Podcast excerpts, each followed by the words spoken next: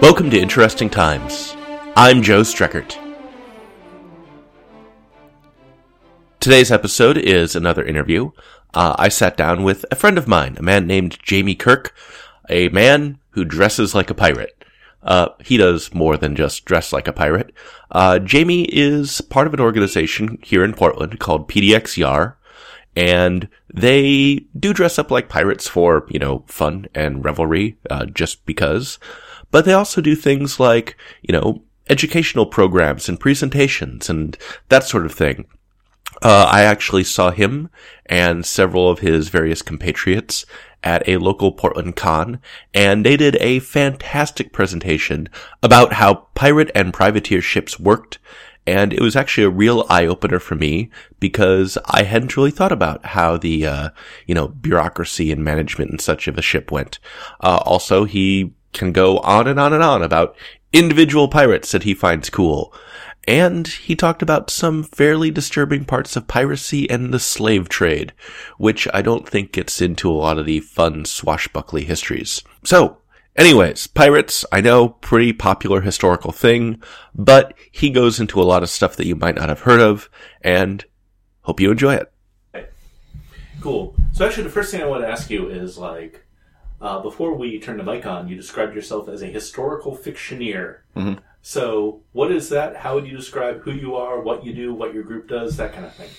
Well, without violating any sort of copyrights. um, Okay. we are we are not Imagineers, which is what Disney has. We are historical fictioneers insofar as we portray a historical time period, but we do it in a not strictly historical fashion.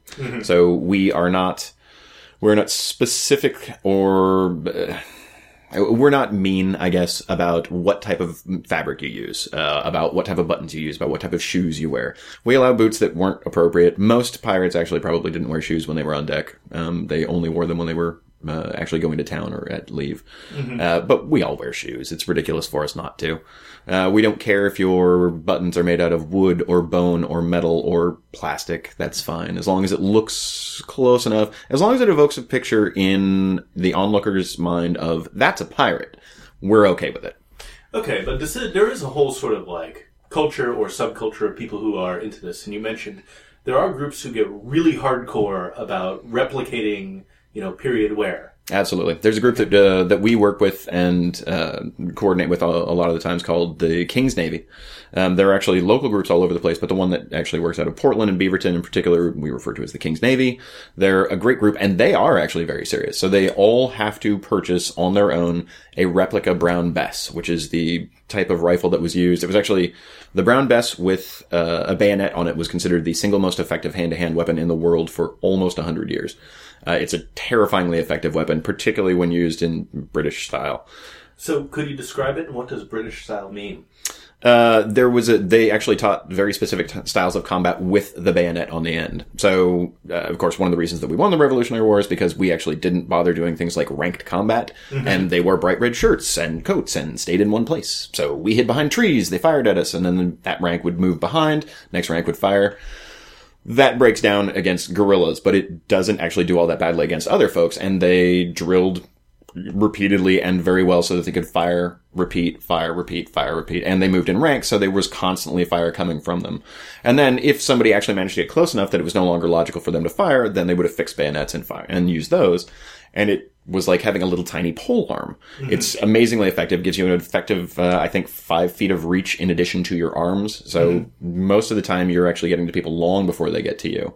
So the British style of combat was in particular they would fix bayonets. The front rank would kneel. They would still hold their bayonets in place. The second rank would fix bayonets and they would stand. Then the third rank would still actually be firing over their shoulders.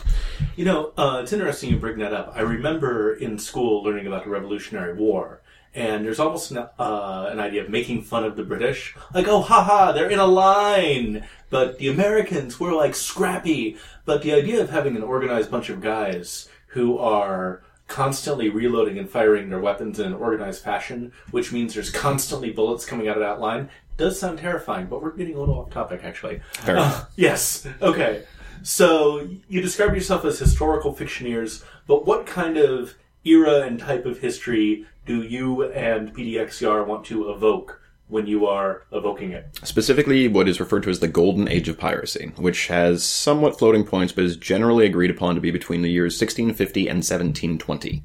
So that's the time period that we're going for. We're specifically going for uh, sort of the Caribbean pirate um, look. Uh, it, we are trying to come up with um, a look and a feel similar to pirates like Blackbeard, like Black Bart, um, Woodes Rogers, uh, guys from that time period.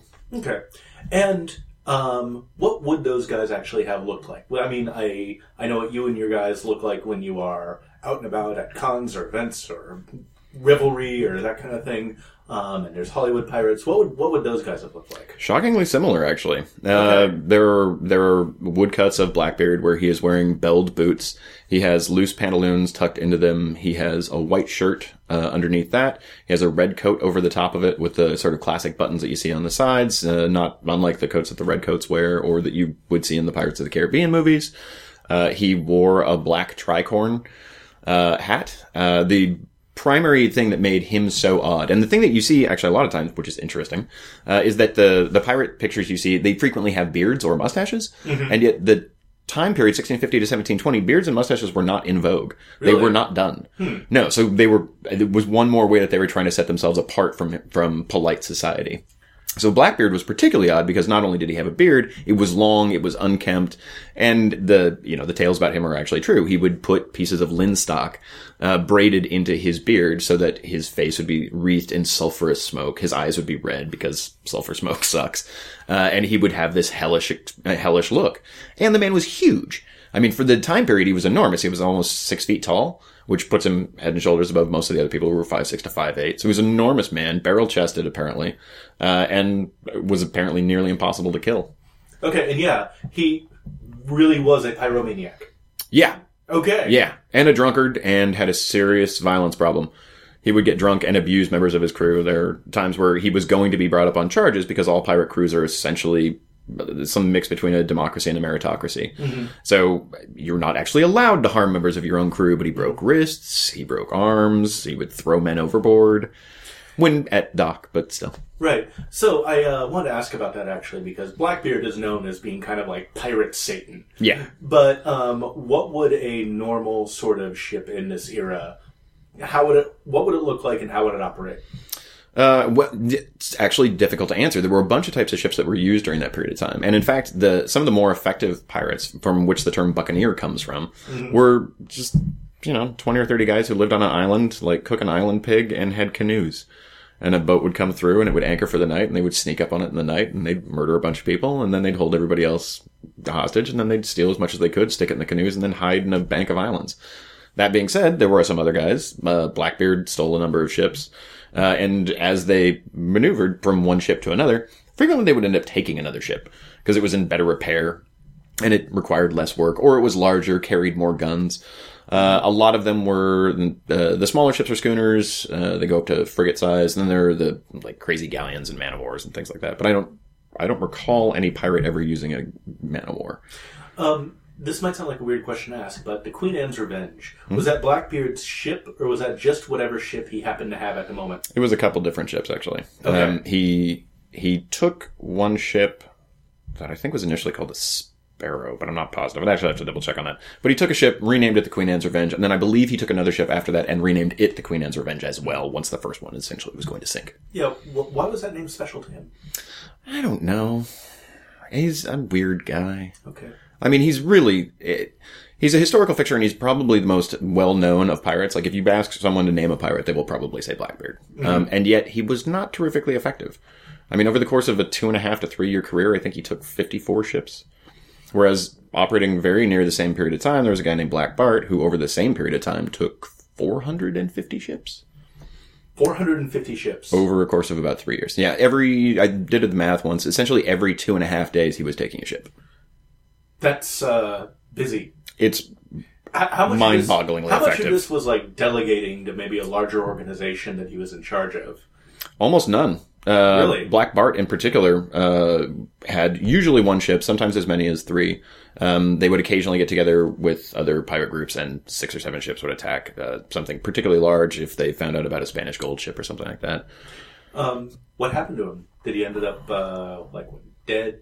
Uh, Black Bart. Black Bart was actually killed. Um, it's a it's a relatively famous tale. Black Bart didn't drink, uh, and his articles in particular are one of the sets of articles that were used um, to indicate what pirate articles look like in the in the right way, essentially. Uh, the way pirate articles were written, in particular, um, some of that was used in the formation of the Constitution. Interesting, interestingly enough. Okay. Uh, yeah, I've heard about this. Yeah. Yeah, I mean the, the the sort of joking phrase, which is not entirely untrue, is that pirates were the first dem- democracy, that as we think of a democracy, modern democracy.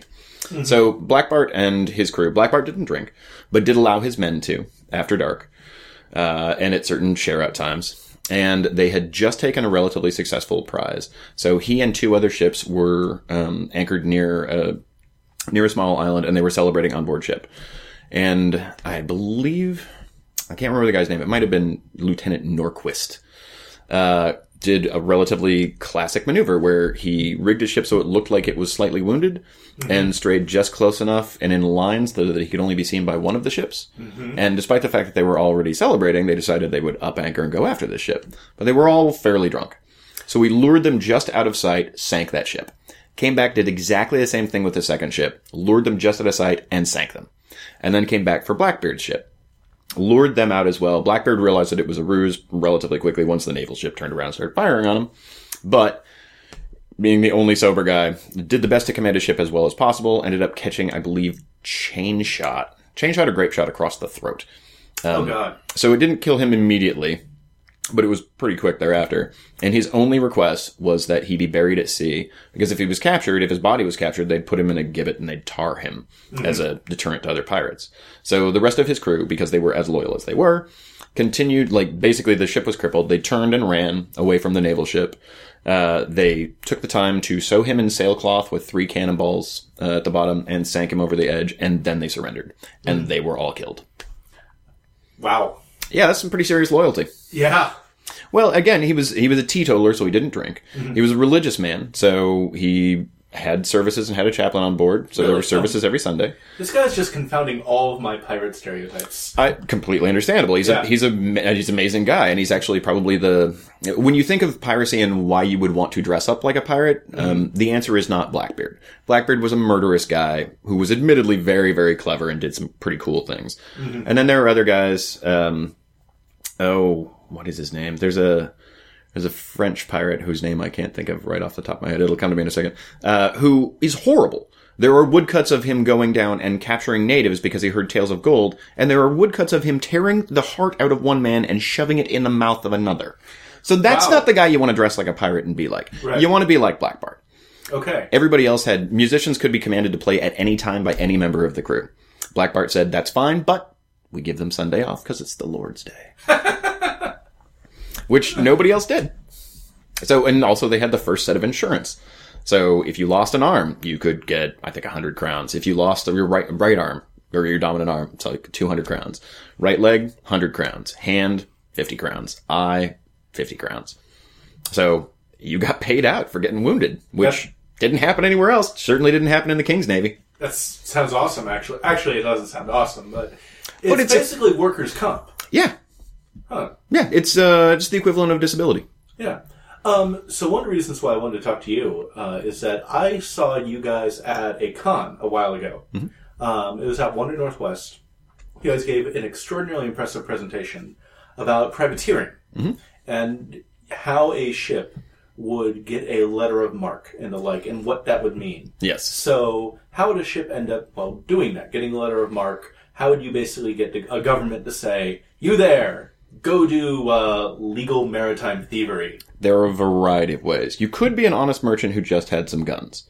In which case, you could apply with no previous criminal record and say, hey, I am willing to engage in this specific type of, you know, warfare. And it's, it, it, having a letter of war mark, you can only have one against the country which you are at war with. So, Spain had a lot of letters of marque put out against them. Britain just loved to do that. But they were constantly going back and forth deciding whether or not they were at war.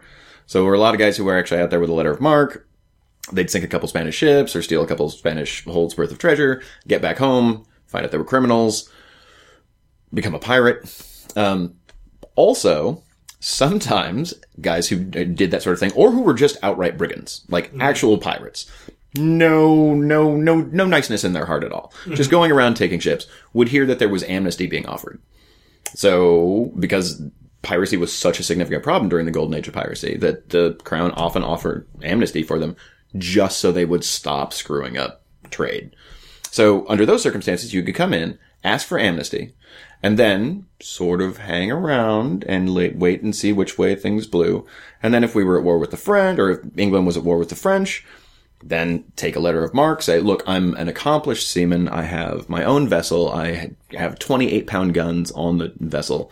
I'm a credible threat to any single ship. And I have these three friends who also have ships. Between us, we are a credible threat to a small fleet. In which case, the crown says, yes, we recognize that you are actually doing this thing. We, you're not part of the regular navy. You will be engaging in trade. And in addition to that, if you take these things, we will take 20% or 50% of it, but you will be allowed to legally keep the rest of it. Hmm. So that was the draw of privateering. So it was kind of like maybe a shadow navy or a weaponized merchant marine or Absolutely. maritime mercenariness or something like that. Yeah. In fact, um, around, yeah, in fact, I think during the Revolutionary War, uh, America had no navy. So we ended up hiring privateers, uh, and even actually, we didn't have a navy for quite a while. Actually, Jackson hired privateers. Well, I didn't hire privateers. I think Jean Lafitte actually came to him because there was a there was a British, not a, an entire fleet, but several British ships who were sneaking around the side and were going to ambush Jackson from the ocean. And Lafitte said, Lafitte came to him and said, "I will stop these ships if you recognize me as a privateer." Okay, for people who haven't heard of him, who was Lafitte? Uh, Lafitte was an amazing uh, Louisianan pirate. He wasn't really Louisiana, but that's where he was living during that period of time, and he was enormously effective. He was a, the terror of the seas for a while. All right. Um, how much did piracy and privateering actually disrupt trade? Depends on who you are. Okay. If you were the Spanish, an enormous amount. Because the Spanish were actually running, uh, in between the New World and Spain, they were running galleons and galleons and galleons and man of wars uh, full of gold and or silver, depending on how often they could find it.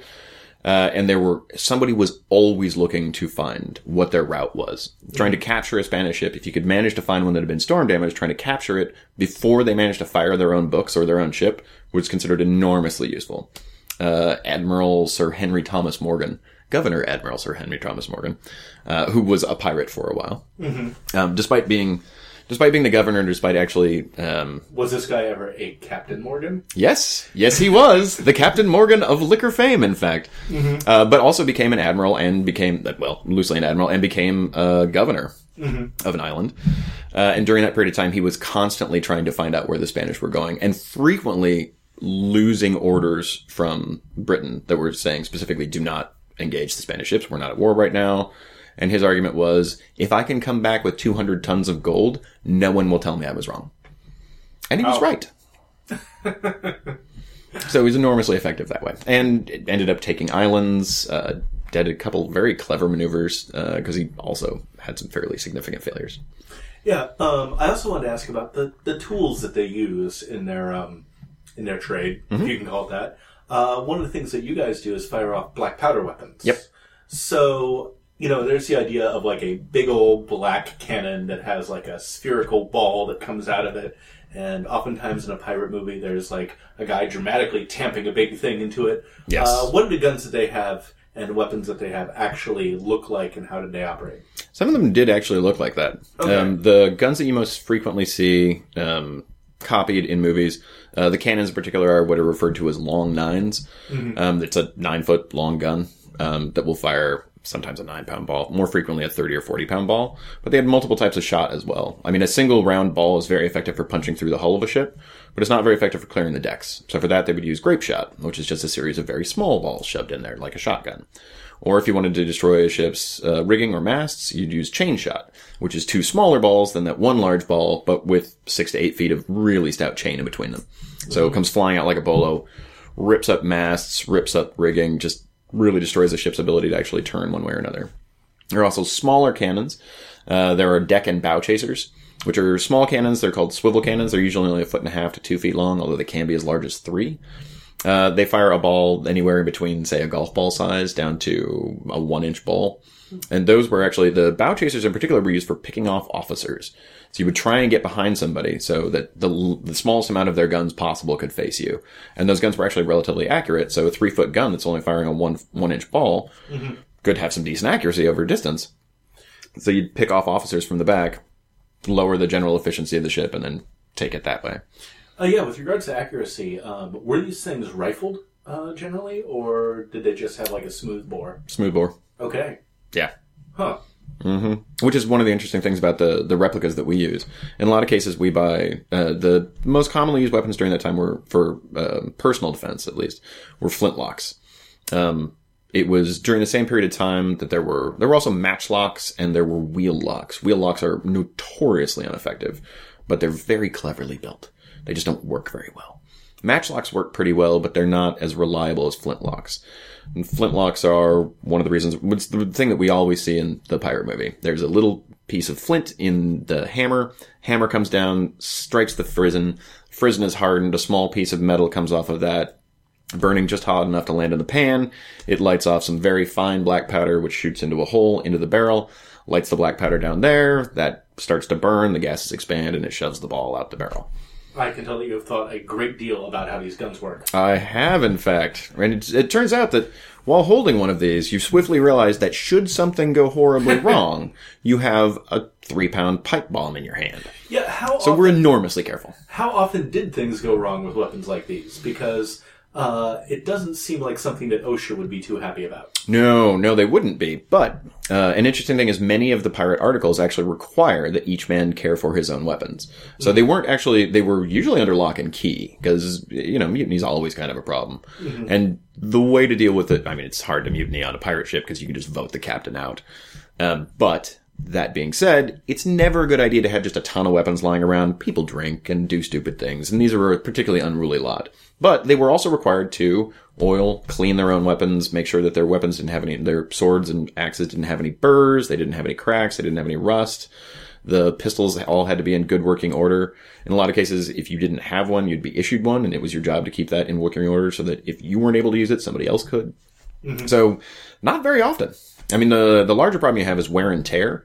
Uh, it turns out that you know even a large cast piece of iron, you know, shoving enough black powder down it, there's still a lot of pressure trying to get out of there, and it's not just pushing the ball out the barrel; it's also pushing in all directions at the same time. So they do occasionally crack, Okay. and then you don't use them anymore. In fact, spiking cannons was a method of making sure that people couldn't use them. Was spiking cannons? It's basically taking a gigantic steel spike and some really heavy mallets and driving it perpendicular to the barrel into it. Oh. Yeah. So you can't fire a weapon like that. You've created a single point of weakness. That is where the cannon will explode. That sounds unpleasant. Yeah, tragically so. Yeah. I wanted to talk also about um, demographics, pirate demographics. So, what were pirate demographics like with regards to, uh, say, national origins, language, race? Um, also, there are female pirates who are very heavily mythologized. Um, what did the crews look like in comparison to, say, the English Royal Navy? Like, my, my gut says more diverse, but is that actually accurate? Uh, well, I mean, in comparison to the British Navy, yes. The British Navy was almost entirely Scottish, Irish, and British, obviously, for, you know, fairly obvious reasons. Um, pirate ships were, depending on the pirate ship, there were actually some American pirates. Um, there were a lot of British pirates. There were a goodly number of Welsh pirates, oddly enough. a Fair amount of Irish and one or two Scottish. There were a few French pirates. Lolonais was the name of the guy who skinned people, by the way. I just remembered his name. yeah, Lolonais is just, he's a bad man. Uh, there were, Skinned people. uh, yeah, he skinned people and he, and, and again, the woodcut of him tearing out a man's heart and shoving it in another man's It's like mouth. Roose Bolton, but with a boat. Yeah, yeah, actually, uh, and maybe slightly less compunctions, Okay. um, which is a horrifying concept. Yeah. Uh, so some French, not very many Spanish, um, almost no Germans.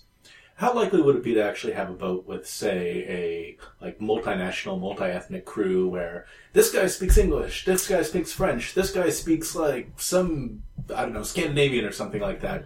Um, Probably not uncommon. I mean, there were there. I would, would be shocked if there weren't at least ten or twelve languages being spoken on all of those boats. I mean, probably primarily English. Um, but that being said, sailors pick up a lot of different things. Privateers and pirates in particular end up picking up crew as they take other boats. So if you need a carpenter and your carpenter got shot in the attack, you take the other guy's carpenter and you make him sign your articles. Now, an interesting thing about how they signed articles, they always signed around the outside in a circle, so you couldn't indicate that any man was first or last. And you could actually, you could request as a carpenter or a cooper or, you know, whatever it is that you were doing specifically, you could request that it be put in that you were, that you signed the, you joined the crew under duress. and they would write, you know, you know, uh, Benjamin Hornigold under duress. Um, one of the well, one of the things I was curious about, maybe this was just me barking up a weird tree. Were there any kind of like pidgins or trade languages or you know cants that were developed or dialects that were developed um, as a reaction to having lots of people with different national origins and suddenly have to work together? Nope. Oh, There is actually, okay then. It's a funny thing. Well, we, this is the thing that we discuss in PDX Yar as private as professional privateers. There is actually no pirate speak. Okay. It's just we've become used to the idea of Yar, lad, what are you doing there? Look at Yeah. you being all short and whatnot. and that's that's the kind of thing that we came up with because we watched movies and then doing further research. There was no there was no pirate speak. They spoke wherever they spoke in the manner of wherever they came from. If they were a you know Maine whaler, so talking like a pirate means talking like however you talk and yeah, you just try and figure out where it is your character would have come from, and then backtrack as much as possible to figure out what they would have spoken like in that area. Okay, so pirate speak, like the pirate accent and stuff like that. Mm-hmm. Like, I think this has been covered on the internets before, but for those who haven't, you know, heard about it, where does that come from? Uh, a lot of it's actually nautical language.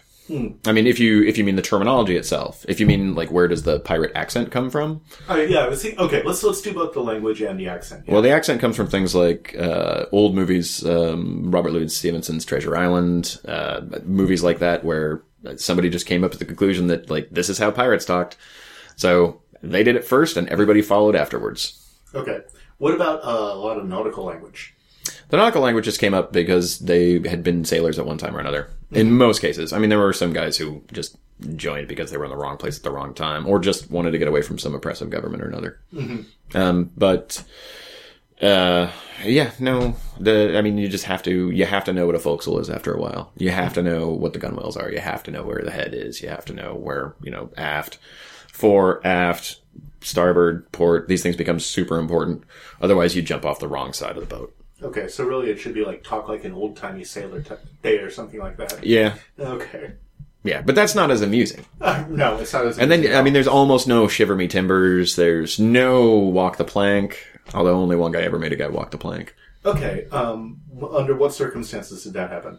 It happened actually because a guy had read, because a guy had heard that somebody had written a story about walking the plank. and so he forced his crew to lash a plank and made a guy walk it. It only happened the one time. But historically speaking, there's only one reference to it ever having happened. And actually, um, in town, there's a, in Portland, there's a, a cartoonist who has spent time on the Lady Washington and the Hawaiian Chieftain, which are two tall ships that sail out of Westport, Washington. Uh, Lucy Bellwood. And- okay, yeah, she's yeah. done a bunch of nautical comics. Yeah, so Lucy Bellwood actually did specifically a comic about walking the plank and why it's so impractical. It's hard to lash a plank in place in a manner that you can actually make a man walk down it. Why would you spend an hour and a half with a carpenter and a cooper rigging up this plank just so you can have a guy walk it when you're just going to take it down when you're done? Just push him overboard. You know, there are little, there, there are portions of the railing that just fold out of place. So you can bring on cargo and things like that. So you just pull that out of place and push the guy off the side. All of that walking the plank is j- solely for dramatic intent. Was being a pirate or a privateer a good career move? It was enormously successful, yes. In Okay. most cases. Uh, being, if you had the skill set to be in the King's Navy, uh, if you had been in the King's Navy or any sort of Navy for any brief period of time, you would realize that it was a horrible place to be. The officers were absolute dictators. Uh, they would have a man whipped for next to nothing just to ensure that there was discipline on board the ship. That's why there were so many mutinies or so many attempted mutinies. Uh, and the pay was abysmal. It was really terrible. And if you were harmed, too bad. Nobody cared. You took the King's coin and that's what you get for it. Whereas actually joining a privateer ship or joining a pirate, you could become enormously wealthy in a very short period of time for doing exactly the same work. Do we have any records of pirates who just made a giant pile of money and then retired on a nice island somewhere or something? Uh, yes and no. There are there are less versions of that in the golden age of piracy and historical piracy, in, in particularly in and around the Caribbean. Uh, that being said, the in my opinion, the single most effective pirate in history was uh, a lady named Qing Shi, who was a Chinese pirate. I think at the I think late 1800s, early 1900s, uh, and there were there were questions as to how many men she had under her command at one time or another, but there are definite. She definitely at one point had at least seventy thousand men under her command, uh, and she ransomed entire counties back to the government of China just by letting her men have uh, shore leave, letting them go in and essentially occupy a town. 70,000 people takes over a 30,000 person town. There is no fight. You just send a messenger to the capital and say, if you send us two wagon loads of gold, we'll get out of your way. They did that for quite a while, and then eventually the government petitioned her to stop. So they offered amnesty for almost everybody. Out of her entire crew of 70,000, only 75 were hanged or, you know, dealt with harshly. 30,000 of them joined the Navy. 40,000 of, I think, went off and just did whatever, you know, either became merchants or something like that. And she personally, um, ended up retiring in the North, uh, lived until she was in her late 70s and had a bunch of grandkids and died peacefully. That sounds great. She's amazing. Yeah. Yeah, no, she was she was essentially uh, she was a prostitute, I think, who ended up marrying a guy who was uh, the leader of something like the Red Hand Gang, and he was killed in combat. Uh, and they were being routed, and so she took over in his place and said, "Look, you got to listen to me. I'll get you out of this." Nobody wanted to at first, and then she started issuing commands that made sense. They won that battle, and afterwards, she put an amazingly uh, strict set of rules in place, which were not unlike the Golden Age of piracy. Some of the some of the sets of articles, you couldn't press a man or a woman, you couldn't force them into sex, you couldn't bring them on board the ship if they didn't want to come. Uh, rape was outlawed. The punishment for rape was murder. There was death. Uh, she would have you killed. Um, there was no stealing from other pirates. You'd lose a hand or be killed. Uh, so the crime within her own crime syndicate went down dramatically. She actually she was, became so successful that the only thing that she could logically commit crime on was a government. That's extremely impressive. Yeah, she's amazing. Are there any other like obscure uh, pirates that a lot of people might not have heard of? Because people think, you know, Blackbeard, Captain Kidd, any other like uh, diamonds in the rough that. Uh, Black Caesar. oh, Black Caesar was uh, a black pirate who ended up. I can't remember if he took over. I think he was initially. I think he was set to be sold into slavery and ended up taking over the ship, uh, freeing the rest of the slaves. And then he had essentially the enti- the only all black uh, pirate group for a long period of time. Unfortunately, one of the other nicknames for piracy, which is one of the reasons why we very specifically, as PDX Yar, indicate that we are privateers to differentiate between that. So one of the other names for piracy is the sweet trade, because there was a lot of trade. They would uh, hijack a ship of slaves.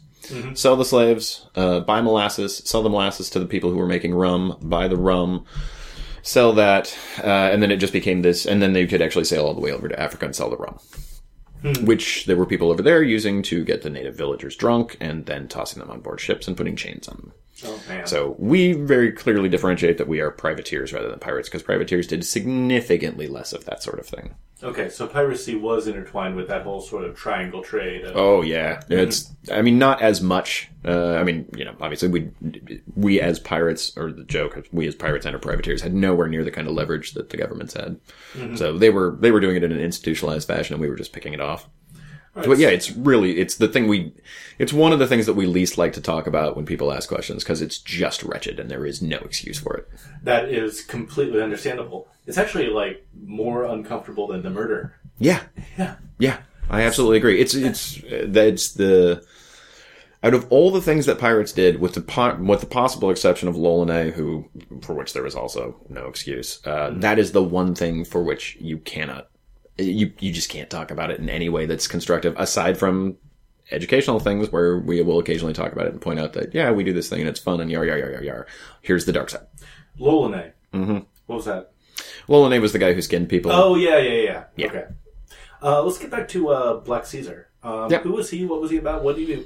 Uh, I wish I knew more about him actually. Um, essentially, at one time or another, I believe he was a slave. Um, he ended up taking over a ship. Uh, he captained the ship and was reasonably successful for a couple of years. Uh, I don't remember whether he retired or was killed though. But I think at one time he was.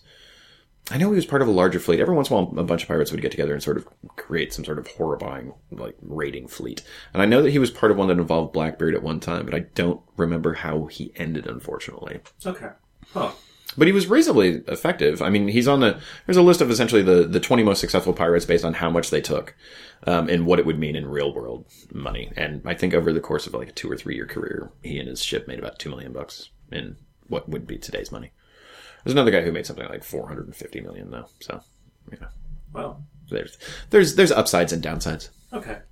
Um, one last thing. Mm-hmm. Um, favorite books and sources on pirates. If somebody wants to know more.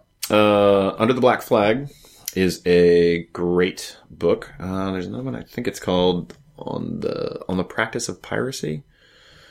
Uh, it's not bad. Honestly, one of the better books to get a to get a start to see if it's something you're interested in is the Idiot's Guide to Piracy. Everybody, Okay. I used to be part of a pirate group, and everybody who joined, they would hand you the copy of the book. Like, read that. You're gonna need to know, and then from there, do your own research further forth. All right. Very cool. Jaime, thank you for talking with me today. Joe, it's absolutely my pleasure. Thank you. All right, that was our conversation with Jaime Kirk of PDX Yar. Hope you enjoyed it. And if you enjoy this podcast, I would love it if you supported our Patreon campaign. Uh, Patreon is something that allows you to donate a little bit every month to a thing you like, like a podcast, for example, like this podcast.